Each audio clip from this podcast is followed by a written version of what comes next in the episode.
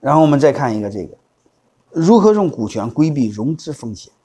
因为我们融资只有两个渠道，要么股权融资，要么债权融资。但是你会发现，债权融资没像我们想象那么舒服。第一前提，你得有资产，你得有抵押物，没有抵押物谁借钱给你？但是你有抵押物，面临一个，如果你从银行借款，它会让你个人承担无限连带责任，你还不上也是倾家荡产。但是你要银行要不借给你更麻烦，你要借高利贷的钱，那不仅仅是倾家荡产，他会杀了你。你说这个风险有多大？还有一个你会发现。当你企业破产清算的时候，你会发现它是先还债权后还股权，那我们就要思考，那既然债权风险那么大，我们为什么要用债权融资？我们为什么不能用股权融资呢？各位，股权融资还需要有抵押物吗？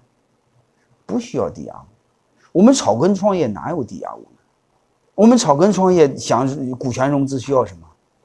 只需要有梦想就可以了。你说说，我们草根除了梦想还有什么？这是天然是我们融资的优势，那为什么不用股权融资？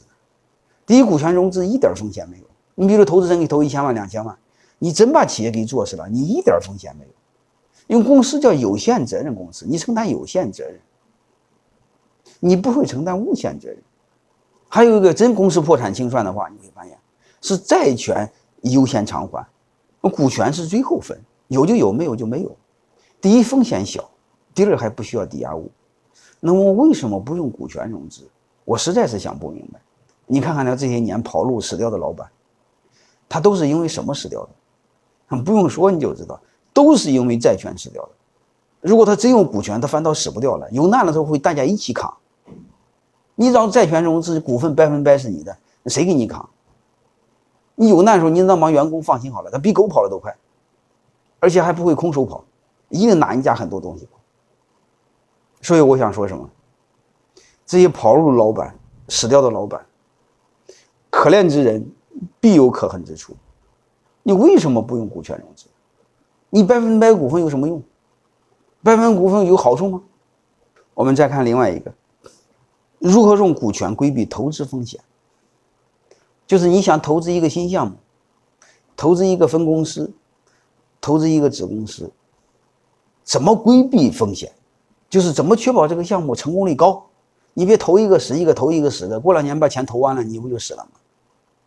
我们传统的做法是什么？如你你自己百分百投钱，然后派一个经理人过去。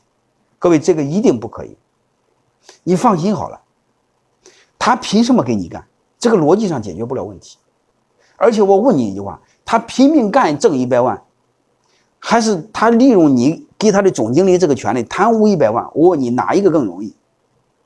一定贪污一百万更容易，而且我想告诉你，贪污一百万比不但更容易，而且还有快感。所以你要在这个逻辑下，你投资新项目成功概率将会非常低，而且将来你也弄不掉他。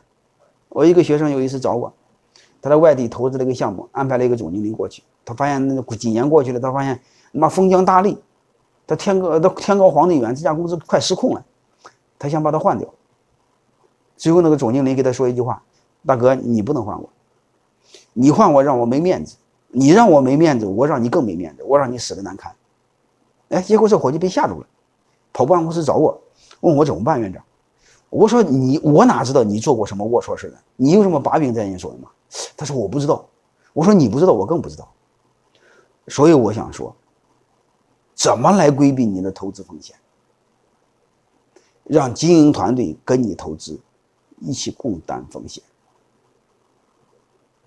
我在这里告诉大家本质的一句话：你一定要知道，所有的背后分股权，就是把股份分给经营团。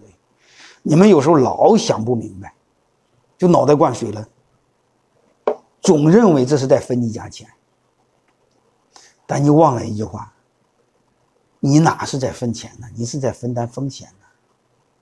你把风险分给他们了。你是在收买人心呢！你让他跟你一起投了钱，他是穷人，你是富人，公司死了之后他更倒霉，所以他就会更用心。所以这个时候你让他一起投，他不用用心吗？我一会儿讲很多案例，你比如我一个学生开超市的，叫山东真德利，他。的各个分公司就这么干的，子公司就这么干的，三个人，嗯，一个管运营的，嗯，一个什么管这个采购的，还有一个管门店装修的，三个鸟人，只要投个五十万，就可以外地成立个公成，然后占三十个点的股份，然后就可以成立新公司。简单的就类似这样的逻辑，简单的要命。然后说他们家不停的有人申请成立分公司，反正天下这么大，谁强是谁的。然后成功率非常高。然后您如果真投资的话呢，我建议你投资有合伙人的企业。风投一定是，他表面上投项目，他其实背后投人，他在投人背后他是投团队。你看风投他明白这个道理，所以我们老板投新项目的时候，你也要明白，就是你公司想扩张的时候也明白。